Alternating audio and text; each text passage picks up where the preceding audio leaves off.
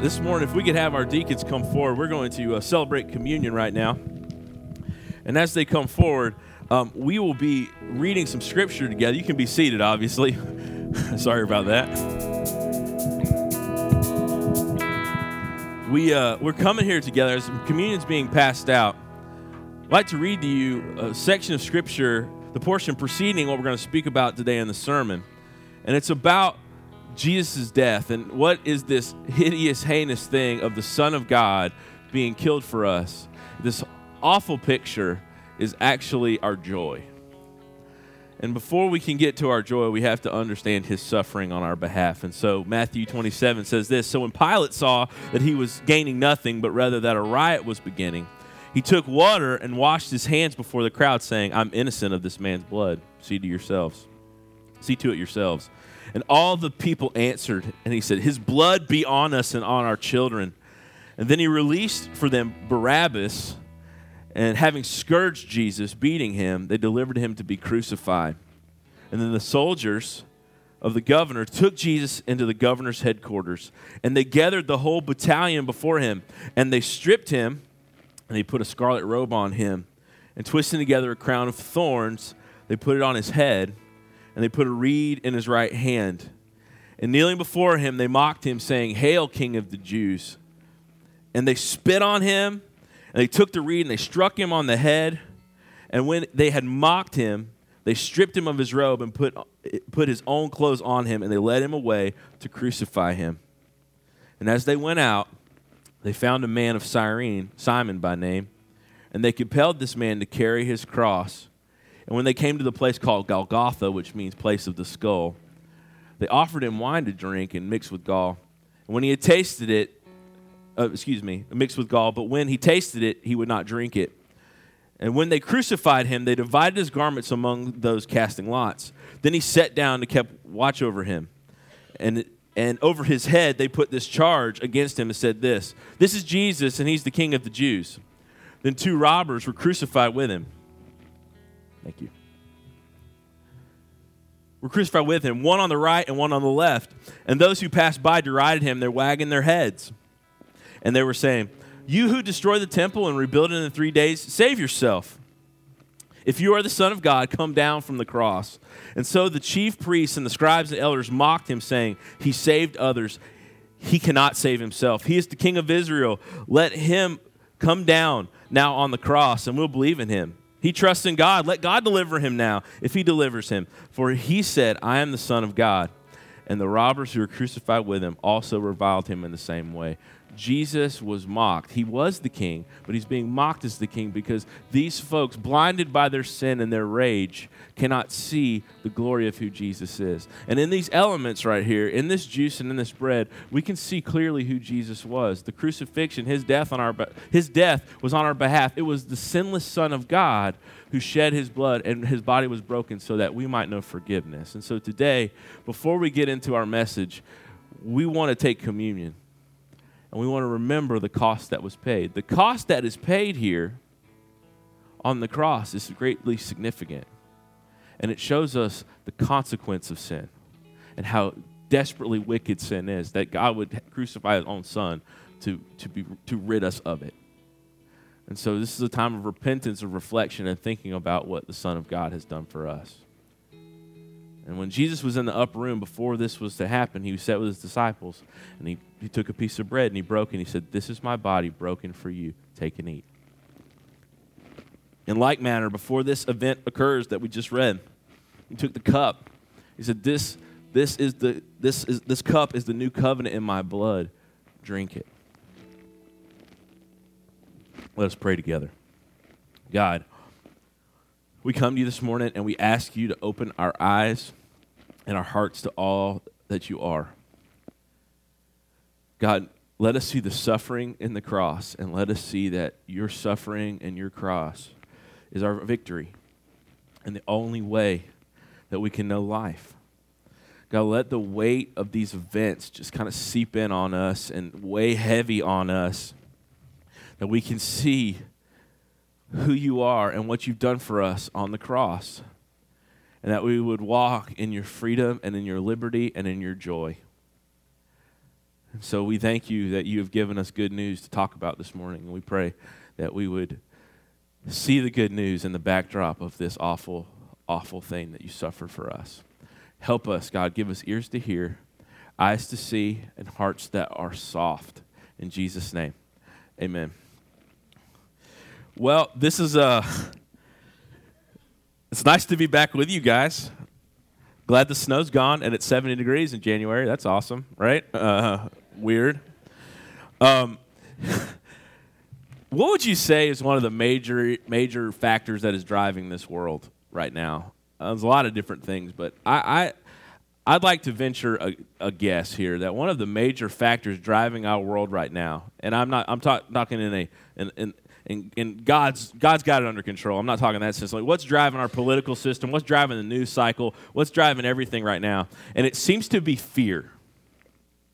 Let me give you an example. And I'm about to I'm about to say some things that are political, but I'm not going to side with either party. I just want you to know that you might not like what I'm about to say, but it's okay. All right, because I'm not I'm not trying to take a side here. Okay, but I just want you to get fear is all around us. We've got these mass shootings that happen everywhere, okay, that we get they put on the news all the time, right? You've heard of these things? You've seen those before?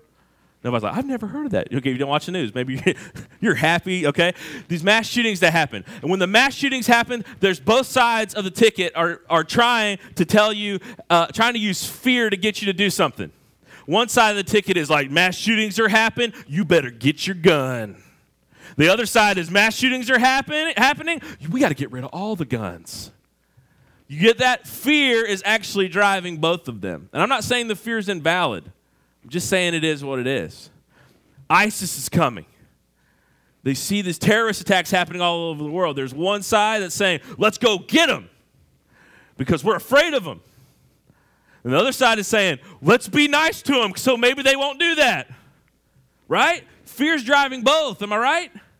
And again, I'm not, I'm not trying to debate whether it's valid or what you should do. I'm just trying to say it's fear, right? And I'm also not trying to say the fear is not valid because it is. Fear is driving us. Fear of the fear of the economy collapsing. Fear, it's it's what our political cycle is going through right now. If you don't elect this guy, then the world's coming to an end and America as we know it is going to. But if you elect this person, yes, the same thing, America will be destroyed. But if you elect this person, this person, this person, if you don't do this, it's going to be the end of the world. If you do this, it's going to be the end of the world. Ah! Right? And everybody is using fear as a tactic because fear is real. But I want you to get something. The wickedness and perversity that's in the world, and it's there, right? That's what's driving the fear is the wickedness and the perversity of the world. It was brought into God's good world by our first parents. And we continue it by following in our nature, which is sin, and we go after it. So the wickedness and perversity in this world, it came in and it has led to fierce dominance. It's driving the political cycle. It's driving the news. It's playing against your fears. Have you, have you ever noticed how many uh, security alarm commercials you'll see? Watch the Super Bowl. I guarantee you'll see ADT, keep your home protected, okay? Or if you go back in the day and you got the car alarm system protected by Viper, and remember the snake would come out. Only half, like, the very few of you would have gotten that. That's an old commercial. But and, and most of most of our cars have anti-theft devices. It's and you paid a lot of money when you went and bought the car for that thing. Why? Because they're playing on your fear. And I'm not saying the fear is not real. If you want to know if the fear is real of you being robbed, just go leave your car running outside. The fear will become a reality. All right? If it doesn't, it will be miraculous. Fear has dominated us. It's been driving this world, and it has come because of the wickedness and perversity that sin has brought. But there's some good news for us. 1 John 4:18, the apostle John who walked with Jesus and who was there at his crucifixion said this, there is no fear in love, but perfect love casts out fear, for fear has to do with punishment and whoever fears has not been perfected in love. And really, this is not some kind of uh, care bear type love. This is a love that's rooted in the sacrificial death of Jesus. Because just a few sections earlier in First John, he will talk about this word propitiation, which, if you didn't know, you're going to learn a word today. You're going to learn that word today if you didn't know it before. And so here's what the great news is this that God will use and has used the greatest act of human wickedness, which is the crucifixion of Jesus Christ who was the perfect Son of God. If there was ever a person who didn't deserve to be outcast, who didn't deserve to be punished, it was Jesus, because he sinned in no way. But he willingly gave himself up, submitting his will to the will of the Father, the Son of God, to, to bear the penalty that he did not deserve, so that those who did deserve a penalty might go free. And so God will use the greatest act of wickedness in all of mankind to cure the world of the curse of sin and to break the chains of fear. Now, that is amazing that God would use the very thing. People thought they were taking care of Jesus during his day. Like, we'll shut this guy up. He's making us uncomfortable. Let's kill him. And what they did, they played right into God's plan and they broke sin's power and made Jesus, showed Jesus to be greater than they could have ever feared. And so you see here that fear is dominating and driving the world, but fear and sin and death are crushed by Jesus on the cross. This great wickedness leads to our victory. His suffering leads to our joy. Jesus, Jesus paid the price for our sin, bore the wrath that we don't have to. You don't believe me? Look in the Bible. Let's see it. Matthew chapter 27, verse 45 says this. And I'm going to tell you something, by the way, as you turn to Matthew 27, verse 45, it'll be on the screen in a minute. If you got your Bible, got an app on your phone, turn it there. I want you to know something. We hadn't canceled church in like forever. Like, I don't think the entire existence of the Hartsville campus had never canceled church until last Sunday, and it was agonizing for us. We were like, we don't do it, we won't do it. But like, we had no parking and ice coming up the the uh, the sidewalks, and we thought somebody's going to break a hip and a car's going to catch fire, and we're going to be responsible for it. And so we're like, hold the phone, time out, we can't do it. And it really was it really was breaking our hearts. And so we got Thursday night uh, getting ready for this worship service, and we were talking about it, and it made sense because we had been talking about Jesus, and we needed a break to make this climactic because this is Jesus is on the cross. This may be one of the most important messages you'll hear because it's about Jesus on the cross. Our whole faith has been leading up to this point. Everything is hinges on what Jesus does on the cross and what will happen afterwards, his resurrection. So, like, this is so hugely important to get this because you either be dominated by your fear or by the freedom that's in Christ. And so we see and we pick up in Matthew 27, verse 45, it says this Now, from the sixth hour, that's about noon, okay? From the sixth hour, there was darkness all over the land until the ninth hour. So from noon to three o'clock, when Jesus was crucified hanging on the cross, complete darkness. It's going to be important. Just want you to know that, okay? It's not typically dark from noon to 3 o'clock in the afternoon, right? Unless you're in Alaska, okay? Or Antarctica during the perfect time of the year, okay? Which is dark forever, okay? It's not, right? Usually 2 or 3 o'clock, that's the brightest time of the day. There was a darkness that descended. This is, a, this is truth. It happened, and it is also symbolic, showing that there is something great happening. And Jesus is something great and mighty is happening, not something great as in it's awesome. Verse 46 says this And about the ninth hour, Jesus cried out with a loud voice, saying, Eli, Eli, lima sabachthani, which is Arabic, or Aramaic, I'm sorry. He cried out in Aramaic. And then we get the translation, just in case we don't speak Aramaic. Thank God for that. That is, My God, my God, why have you forsaken me? Jesus has been mocked, dressed him up as a king, and said, Oh, you're the king of the Jews. Dressed him up as a king, used the crown of thorns. They beat him with the rod. They put on a purple robe. They took it off of him. They've crucified him. They have this big sign over him that says, you know, He's the king of the Jews. And obviously, they're mocking him because the king of the Jews would not be on the cross like this. And it was, it was so, it was such a, um, this, uh, criminals died on the crosses in Rome. So he is in this place of dishonor. So they're mocking him. and there is this darkness that descends, and Jesus cries out, my God, my God, why are you forsaking me? Now, this is a quote, and he's probably alluding to Psalm 22, which has some of the same ideas. And so, Jesus, in a lot of ways, he used to refer to the Psalms was by quoting the first line. So, he's definitely doing that. But I want you to notice something the darkness, accompanied with this, why are you forsaking me, is showing that there is something great that is happening here, something mighty, some great weight is put on Jesus. There's something dark happening. There is this idea that God is pouring out his anger and wrath on Jesus. Do you guys remember the uh, when we were talking about Jesus in the Garden of Gethsemane?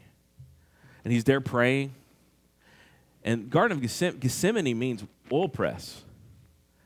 And so when he's there and he's praying, and what, how do you how do you make olive oil? You press olives and they emit their oil. Okay, I'm sure it's more complicated than that. All right, but basically, can we go with that? It's basic working. I mean, I'm sure there's more things that go to it. They would crush, they would put great weight on these olives. That's what happened in this garden where Jesus was praying. They put these, these great weight on these olives, and all of a sudden, the oil would seep out of it. Notice this. It's very important that Jesus is there. And he's praying. He says, God, if it's possible, let this suffering that we're talking about pass from me. And he says, Nevertheless, your will be done. And so we also know from some other sections of Scripture that when Jesus is there, he begins to what? Sweat drops of blood. We got olives, Gethsemane oil press, olives, put a great weight on them what happens? The oil seeps out. They have a symbol and a picture here that Jesus, when he is going through that, it's a physical malady that happens when people are under stress. It's, a, it's something they can't, the capillaries in your, your, uh, in your body will break, and, and sometimes the blood will seep out of the pores. It's actually a, a medical issue that you can have. So that would happen. And so blood would come out. So what you have here is the weight of sin being transferred on Jesus. And so the darkness is meant to show that the weight of sin is settling in on Jesus and that the punishment, he says, God, why are you forsaking me? Because right there, God is punishing Jesus. Not for any crime Jesus committed because he's sinless, but for the sins of all who would believe on him. He was placing on Jesus his wrath. The other last night, my little boy, if you've ever seen him, he never stops moving. And that, I mean, and you think, oh, certainly he will stop moving when he's not excited about being at church. No, it never stops. I don't know where he gets it from, okay? I mean, he is just moving and, and he does all that, and you're laughing because you've seen it. And so, about, we, he had been in bed for all of about two hours last night when I come into bed. Okay, I was doing my last minute stuff, getting ready for, getting ready for today. And, and I come in there and it's about 11.30 and he's, he looks at me, hey, Dad gotta get him to sleep. How you doing? Like, I'm doing fine, buddy. How are you? I'm awake. I'm like, I know. That's awesome. Thanks for being awake. And so I'm trying to get him to calm down and go to sleep. And I turn off the lights. And he gets this, Dad, Dad, oh, And Amy is out, but she wakes up, what, what? I just turned out light. He's afraid of the dark. And there's this darkness has, has this connotation of fears, from, especially for little kids. They get afraid of the dark. And so I want you to get this. There's an ominous sign here that the judgment of God is coming down upon Jesus. And this would not this is not uncommon. This is this should not take us by surprise. Remember Jesus' weird cousin John the Baptist who who ate locusts and wore camel hair and lived in the wilderness and would yell at people. Remember that's his weird cousin. We all got weird family members. When he saw Jesus the first time, he said, "Behold the lamb of God." And we've talked about that. It has all these Old Testament connotations. And one of the things they used to do was was the people when they would bring the sacrifice of a spotless lamb they would place their hands on that lamb, and it would be symbolic of their sins being transferred from them to this substitute, and that substitute would come in and be killed on their behalf. You know what substitute is? We have them all the time, or your kids probably do, or you had them when you were a kid, and you loved that day when you showed up at school, and it was like, the teacher's not here, there's a substitute. What is the substitute there to do? Take the place of that teacher, of take the place of someone. And so we see this Old Testament idea. Jesus' weird cousin said, Look, the Lamb of God has come. And so we've talked about that uh, again and again. And so we see here Jesus is the Lamb of God and that he comes to pay the penalty for sin. There's a word used in the Bible, it's used in four places in the verb form. And it's very important. It's the word propitiation. That's, what hap- that's what's happening here. When Jesus is crying out, why, God, why are you forsaking me? There's not a disconnect between, in the sense of that Jesus ever stopped being God or being connected to the Father, but there is this sense of that God the Father is pouring out his judgment against sin on Jesus. The darkness and his cries show that to be true. And there's several passages of Scripture that talk about this word propitiation. You ready to learn a new word? Word of the day. You can use this later, okay? Propitiation this word let me, let me show you where it's used first. Hebrews 2.17 says this therefore he talking about jesus had to be made like his brothers in every respect so that he might become a merciful and faithful high priest in the service of god and here's that word to make propitiation for the sins of the people. You got that? It occurs in Hebrews 2.17. Another place occurs, occurs is in 1 John 2, 2. I'm going to read it to you. He is the, talking about Jesus, is the propitiation. You got that? You, you're with me right now? We should say that word together, okay? You want That'd be fun, all right? I'll say it and you follow it. Propitiation. Y'all are good. I mean, this is sounding like this is some, some good stuff right here. We're in rare air, okay? You said it right, too. Propitiation. Okay, propitiation. 1 John 2 2, he is the propitiation for our sins, not for ours only, but also for the sins of the world. In 1 John 4 10, it says this In this is love. And remember, we talked about love casting out fear. You remember we just read that. Listen, 1 John 4 10, in the context of Jesus' death. In this is love, not that we have loved God, but that he has loved us and sent his Son to be the propitiation for our sins. Now, what does that word mean? We kind of get the sense of it because we know Jesus' death was a sacrifice. But I want to give you a, a, helpful definition of it, and it's this propitiation is a sacrifice that bears God's wrath to the end. And in so doing, it changes God's wrath towards us into favor. You ever notice we talk about being saved a whole lot? You ever been in church, you probably heard a lot of people talking I'm saved. I've been saved by the blood of the Lamb. If you want to really get into it, okay? Saved. And then the question is, and I always want to ask this, I know the answer, but I just like to, you know, you just, you just like to just find out if people know what they're talking about. I do. I do that all the time. And you should do it to me. Like, does he know what he's talking about? Maybe. Okay. I think so. If it's, if it's according to the Bible, then I do, okay?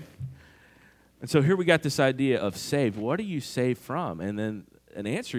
I've, I've asked this question before at like you stuff, and they go, From hell! Uh, kinda. But you know what hell is? It's the manifestation and the revealing of the wrath of God. Now, we don't think about, we don't use the word wrath, but it's the anger, the just judgment, the just anger of God towards sin. Now, one of the reasons we, we, we don't like the word wrath, there's a lot of reasons why we don't like the word wrath, but one of it is we think of the way we get angry. Okay? Don't we? Our, usually our anger, it comes in spits and spits and starts, and it's usually like we like lose it. You ever done that before?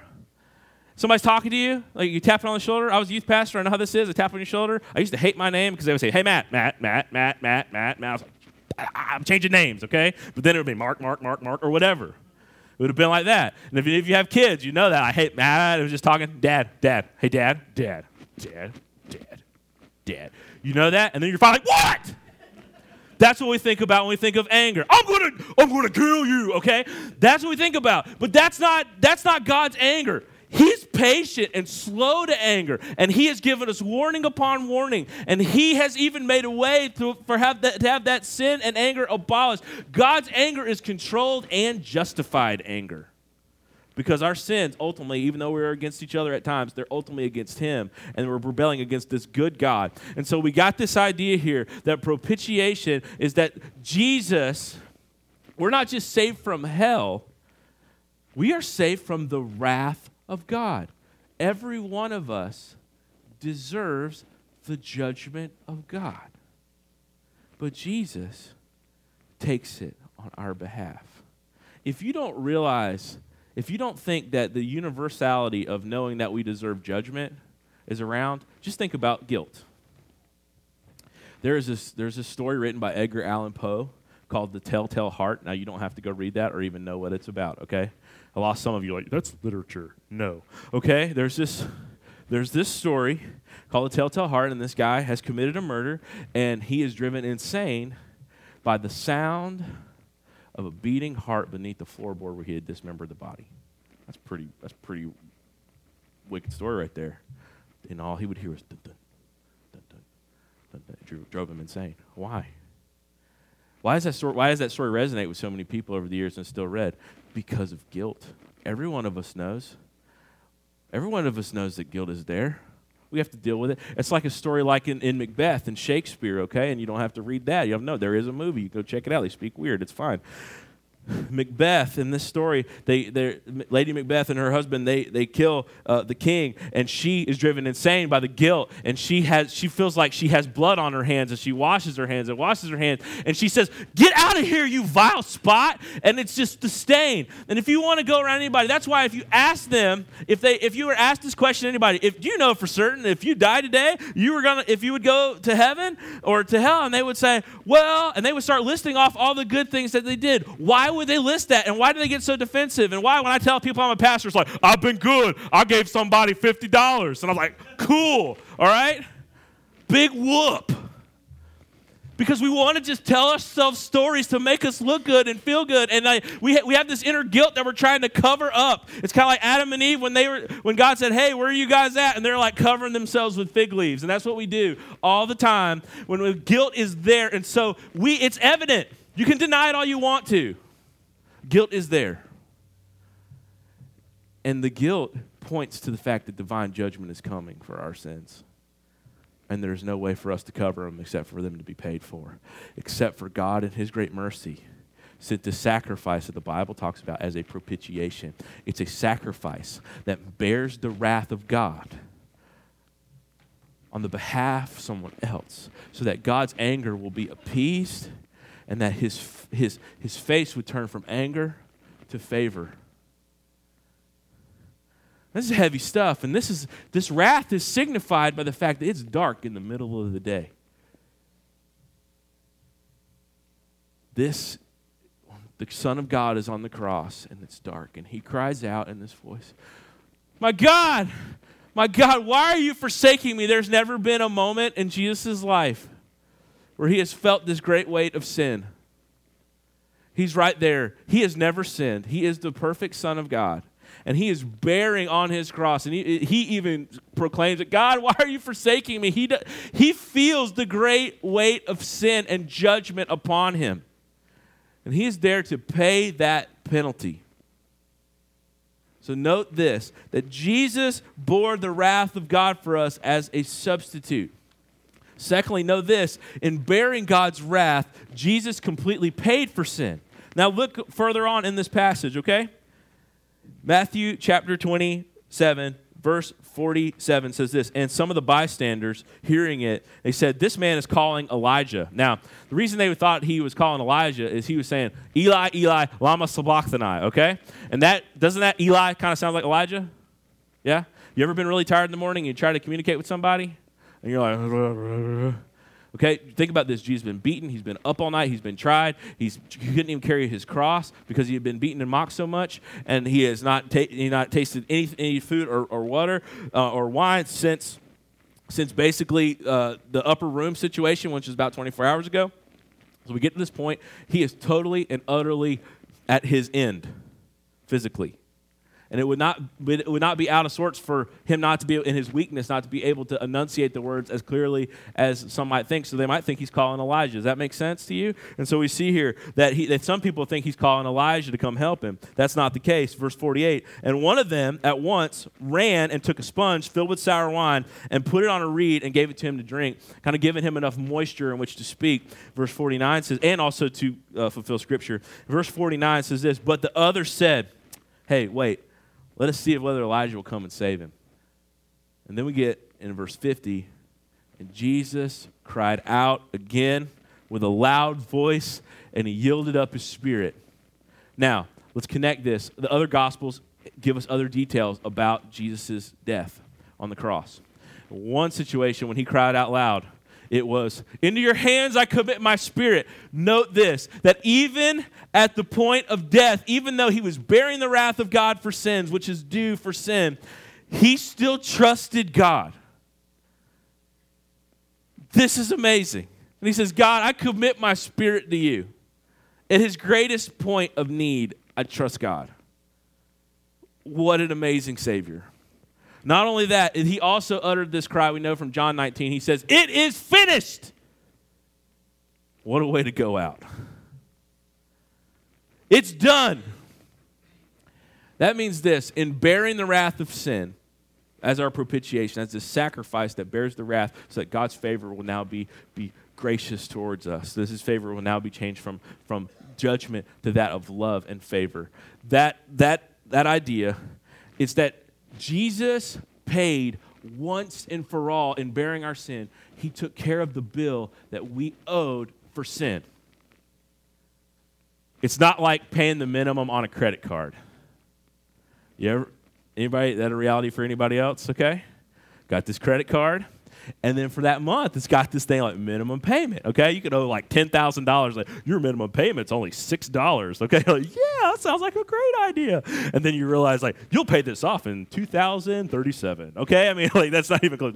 In twenty-one fifty, you'll c- pay off this credit card. So you got it. You know what I'm talking? Anybody? You look at me like, I'll never. You're the only person that has a credit card, Matt. You ever got that? You get the minimum payment, you pay that, and then what happens? It's paid for that month, then what happens the next month? They send you another bill and they expect more money. Why? Because you still owe a debt. That's not how it works with Jesus. That penalty for sin was paid once and for all in his saying on the cross, It is finished. It was paid. Done. All the wrath that you due for every sin, past, present, or future, was paid for. That day, he bore the wrath so that you can know life with God.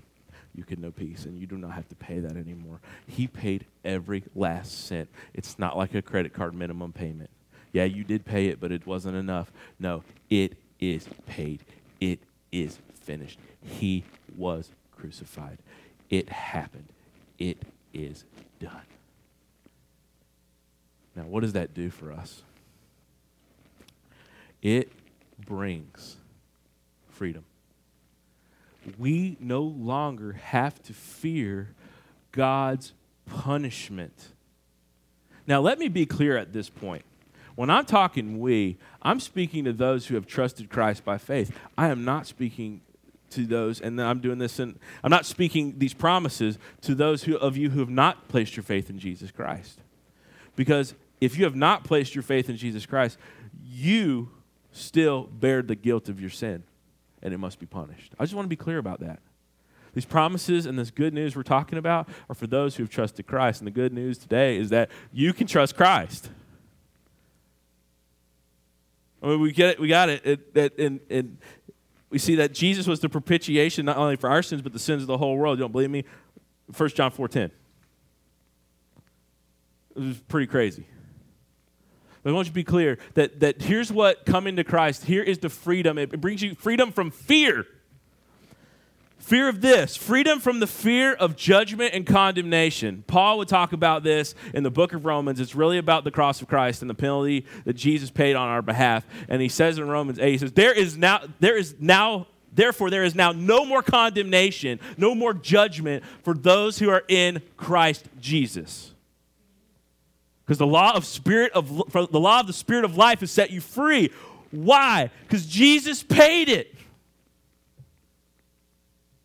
One of the oldest concepts in Western civilization's legal history is the idea of double jeopardy. Have you ever heard this one before? There was even a movie that came out about it. From it, it, it, double jeopardy it has two ideas. Number one is this: that once you've been tried for a crime, you can't be tried for it again the second time. Tried and acquitted. So that means, like, even if you did commit the crime, uh, and they find out evidence later shows that you did commit it, you can't be tried for that again. Okay. because it's already been the verdict's already been handed down. There's a second aspect of this that it comes around is this that you cannot you cannot be forced to pay the penalty for your crime twice.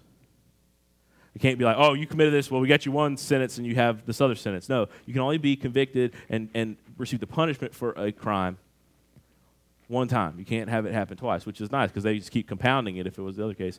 Now, this is part of the Fifth Amendment to the Constitution. That doesn't really matter, and it doesn't really apply here necessarily, except for I want to give you a pres- uh, give you a principle that we see here is that the sins that we have committed, when we trust Christ and we trust His death on our behalf, those sins are paid for, and they don't have to be paid for again because He paid them in full. And so we don't have to worry about them because they're done. That make sense? You're free from those. You, you don't bear the consequence. You don't bear the judgment. He paid it. And then once he paid it, and if you had to pay for it again, that would be unjust, right? Because he paid for it.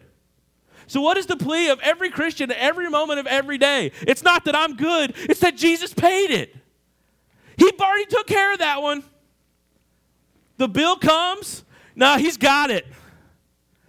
You ever go out to eat? Uh, uh, when I go out to when we were in seminary, I go out to eat with our parents, and we could eat whatever we wanted, and the bill would get paid for because we were broke and they knew it. Okay, but I didn't have to worry when the bill came due if I was going to have to pay it because they got it. Okay, thank God for them. All right, and you know, that's how it is. The bill comes due, it's already been paid. You get this? Jesus bore the wrath of sin. There's no double jeopardy. You don't have to pay for it again. Sin and condemnation are done in Christ. Done. Paid for. That's why we can be right.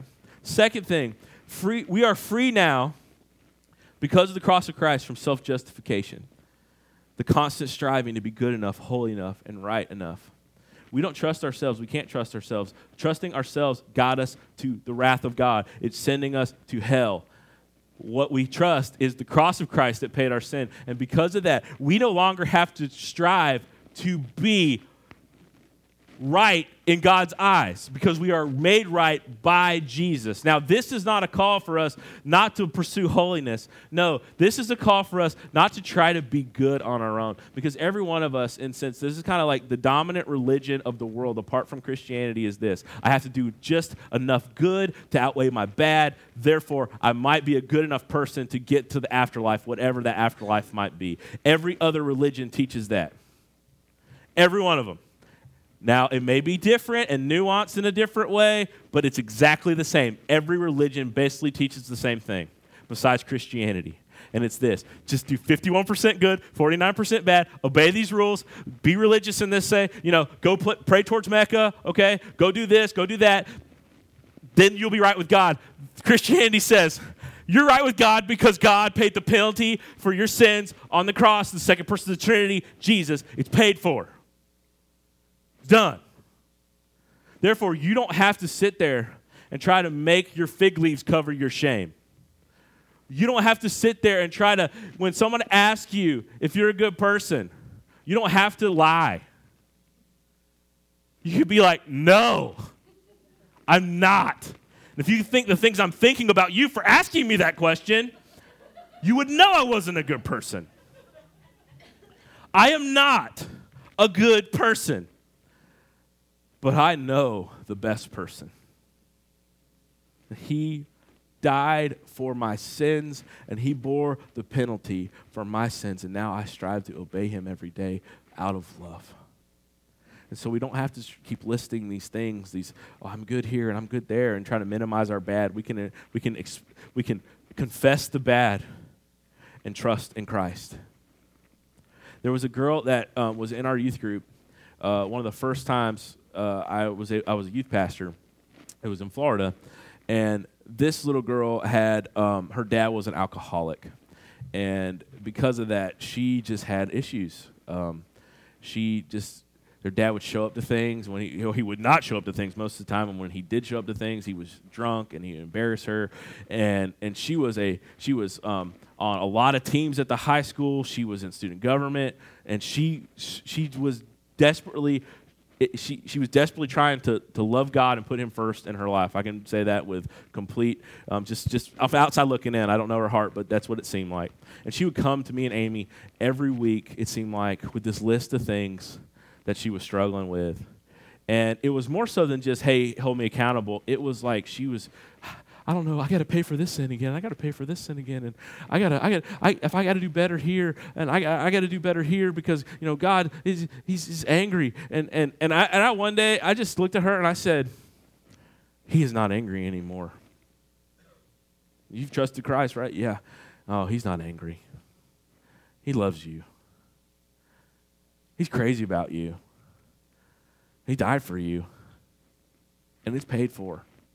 Now, yes, you should strive for holiness and try to live after Him out of obedience, but you no longer have to try to hide behind your good work because they won't get you there. I wish I don't I don't had man we hadn't heard from her in years. I don't know if that ever sunk in, but that is the gospel that you can't pay for it.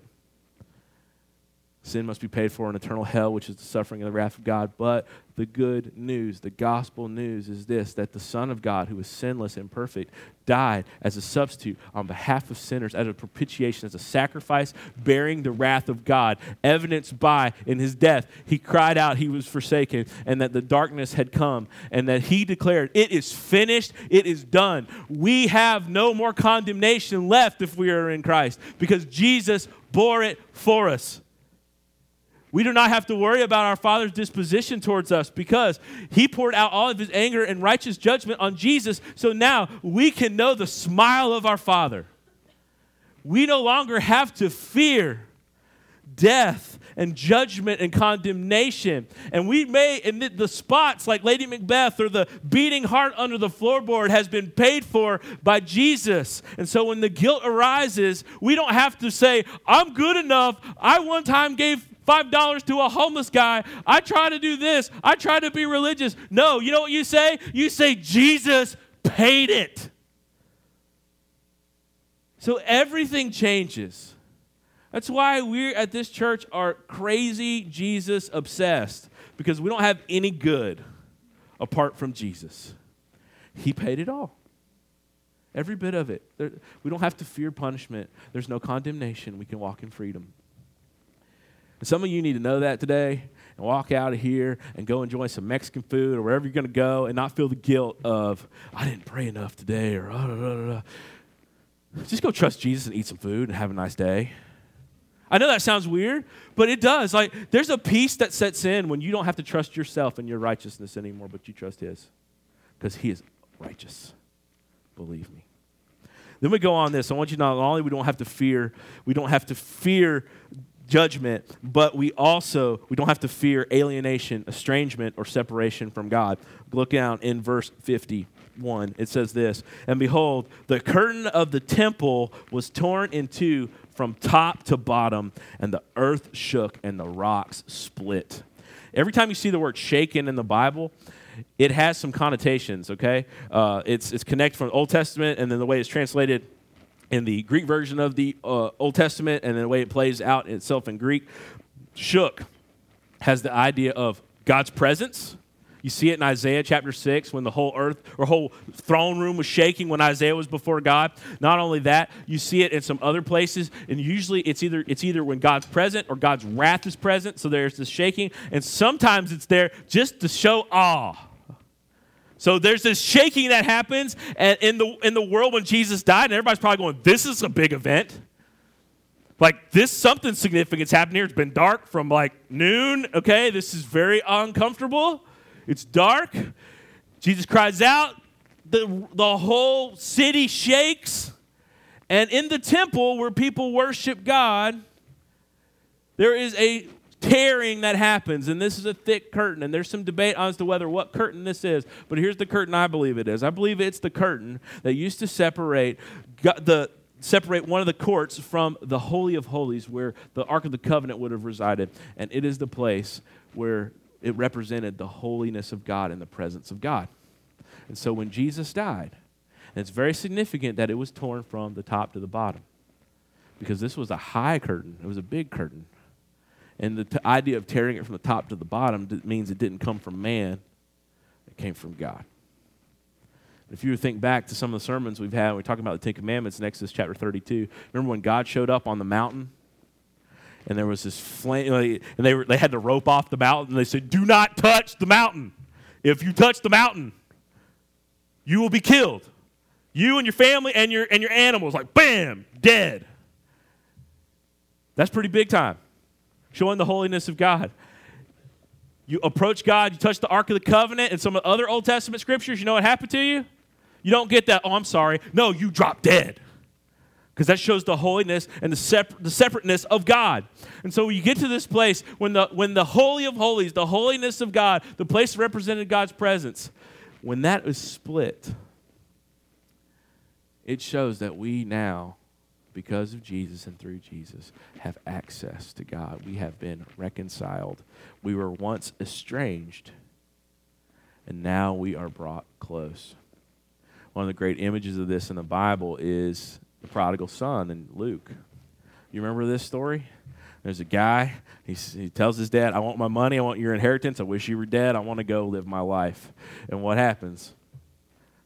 The father gives it to his son. The son goes out and he rebels against the father. He wishes he was dead. He goes out and he spends it on prostitutes and parties.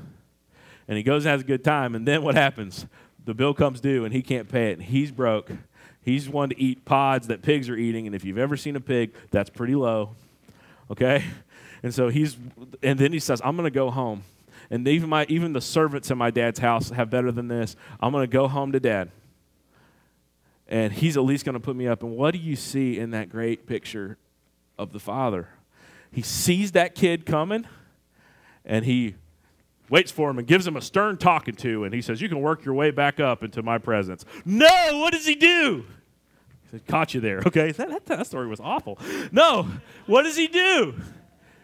He sees him and he, he takes his cloak and he runs.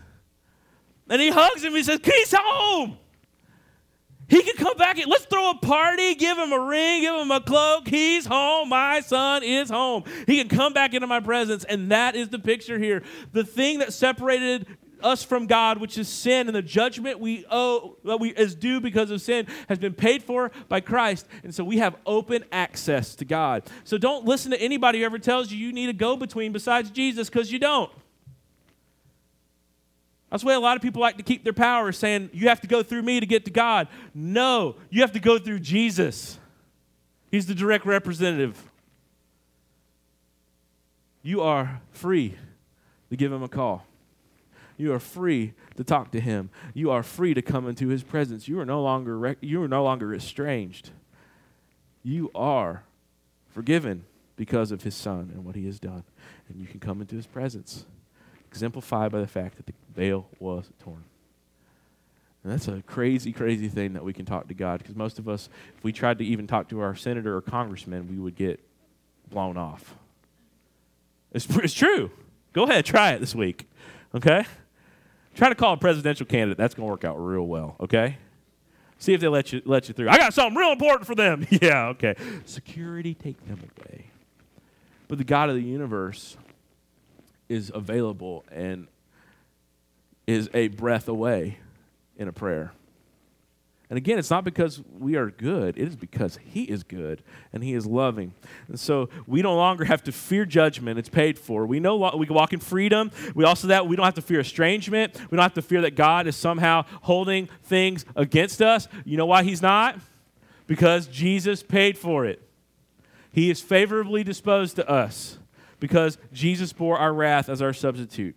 What we owed, Jesus paid. And now we have life, and we no longer have to fear punishment, and we no longer have to fear estrangement. And also, here's a big one we don't have to fear death. Because then here's some of the weirdest part of the Bible. I love this. Remember, it says the earth shook and the rocks were split, and the tombs also were opened. Yes, those are graves. They're open. The graves are different than ours. We usually put people in the ground. They put uh, people in caves, okay?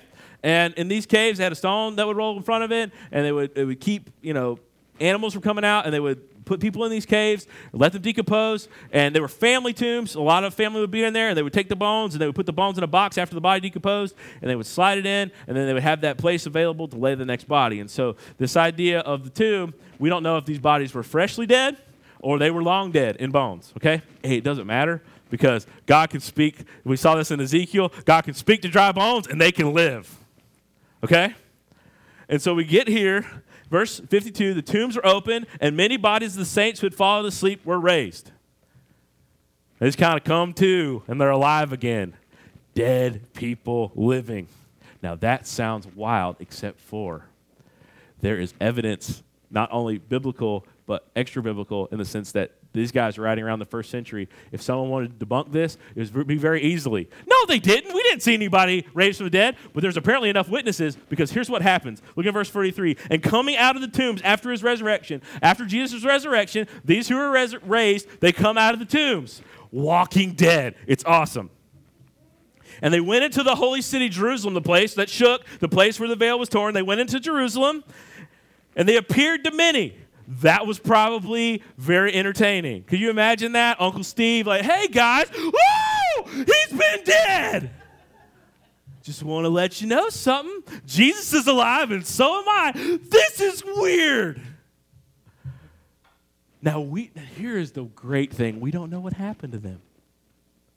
We don't know if they had a resurrection body like Jesus and were transcend they were, were taken up to heaven like he will be after his resurrection. we don't know if this was just a, a, a, a time of resurrection and they died again. We don't know. And if anybody tells you they do know, they don't know because the Bible doesn't tell us. I know that was really difficult logic, wasn't it? Sorry. Verse 54 And when the centurion and those who. Uh, and, and uh, it says, and the coming out of the tombs, after his resurrection, they went into the holy city and appeared to many. And so I want you to get this that because of the cross, this is the first fruits of the resurrection. That Jesus, that we no longer have to fear death because of Jesus, because he's going to be resurrected and he's going to raise those with him. Why? Because we are in him. You ever have you seen there's been a like a plethora of movies that have been out and TV shows and even songs that talk about how you would live if you were dying. And I think there's a, a good part of those songs, you know? You got that Tim McGraw, you went skydiving. Okay, you went, some of you know, we're, in, we're close to Nashville. I can do that, all right? There's all there's a bucket list movie. There's all these different things that have come out, and you think about, and it's like kind of that seize the day mentality. And there's something good to that because you only have a little short lifespan on this planet. But I want you to get something that our life does not end here. We have eternity left. Why? Because of Jesus. He never dies. We're in Him. We have resurrection life. So the question would be what could you do and what would you do if you would never die? And you think about it like, dude, I would go skydiving. I would do this. And I want you to get this. You will not die. Now, you will die physically unless Jesus comes but you will not die forever. You'll never cease to exist. Your spirit will live, and then one day, when He resurrects your body, they will be rejoined, and you will have a resurrected body.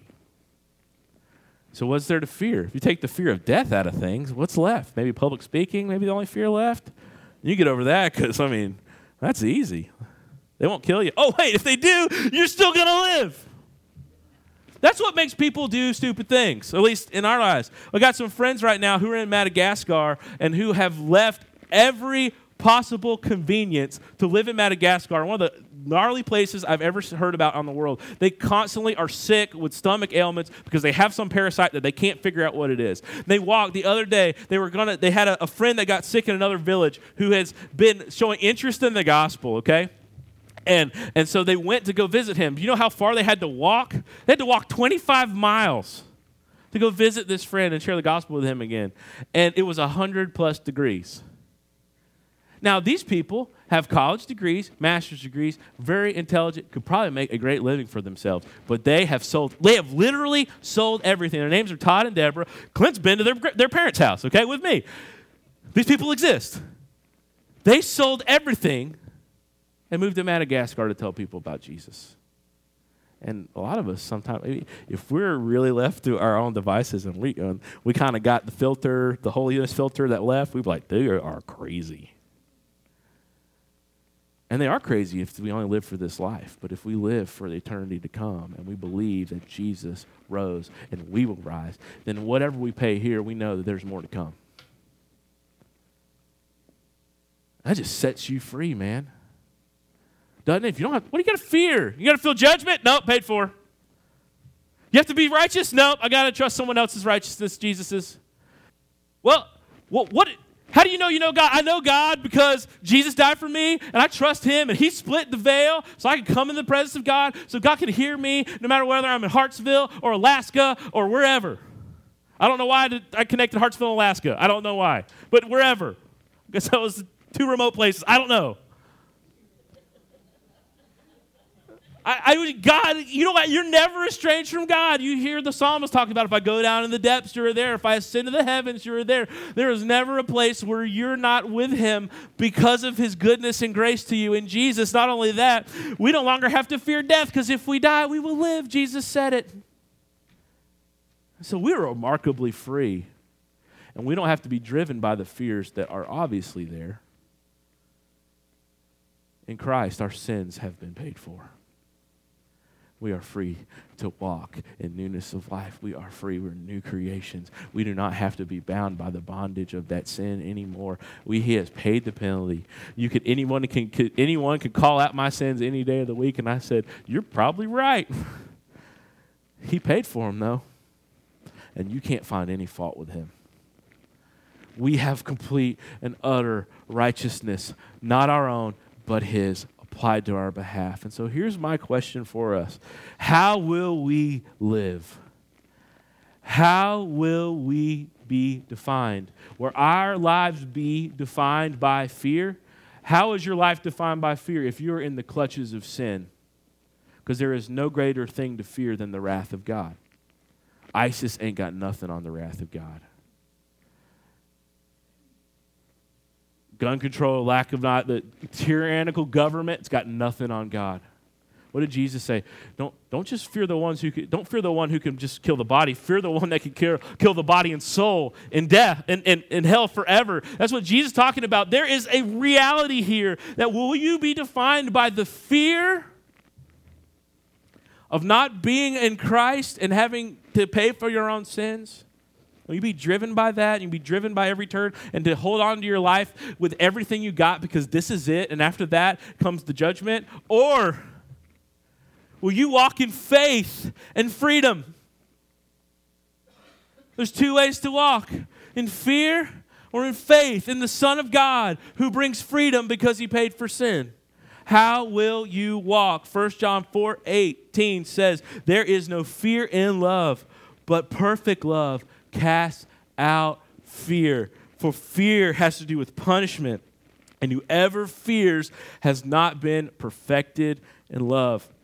He was the propitiation. All of us have sinned and fallen short of the glory of God, but He is our propitiation. He bore the wrath so that we can know. And how do you come into this relationship? It is simply by faith.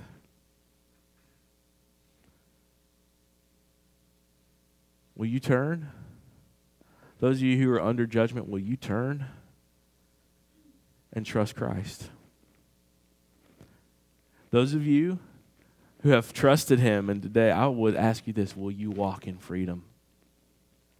Freedom is not sin. Sin is bondage. I'm not asking you to walk in, walk in sin. No. I'm asking you to walk in faith, in freedom, trusting Christ every way, living a death defying life because death doesn't really matter anymore. Yeah, I'm going to die, but I'm going to live. Yeah, I can go anywhere in the world and I can feel any way possible. I can be down, I can be discouraged, but I know I can come to God and He will hear me because we are no longer estranged because the curtain has been torn and I have access to God. I no longer have to fear judgment, even though I do sin. We have an advocate with the Father, the gracious high priest that we run to, and He says if we confess our sins, He is faithful and just. How is He faithful and just? He paid for the sins, He won't charge us twice. It's been paid for. He's faithful and just to forgive us of our sins and cleanse us from all unrighteousness. This is a radical message. It is. It's crazy freeing. It's amazing. It makes people squirm because it's always like, well, if my sins are already paid for, then I don't have to obey. Are you crazy? Why would you not obey the one who paid for your sin? This is wild. I want to see. I, want to. I want to justify myself. I want to be right in my own. I want to pull myself up from my bootstraps. Good luck. This is the amazing grace of Jesus on the cross. Your sins were paid for as your substitute. He died for your sins. Secondly, it broke down the barrier. You do not have to fear estrangement. God is for you, He is not against you. He loves you. And thirdly, you will never die and you will live for them forever. This is not some fanciful hopes. Like, you ever done that? Like, a lot of people talk about faith. Like, I, I just have faith everything's going to work out. Okay? What, what makes you think that? Like, Oprah, okay, or whoever? Because that's basically the same message. Okay? What, what makes you think, what makes you think, judging by, you know, the news and everything, that everything's going to work out fine? What makes you think that? Is it terrorism? Is it the economy's volatility? Is it greed?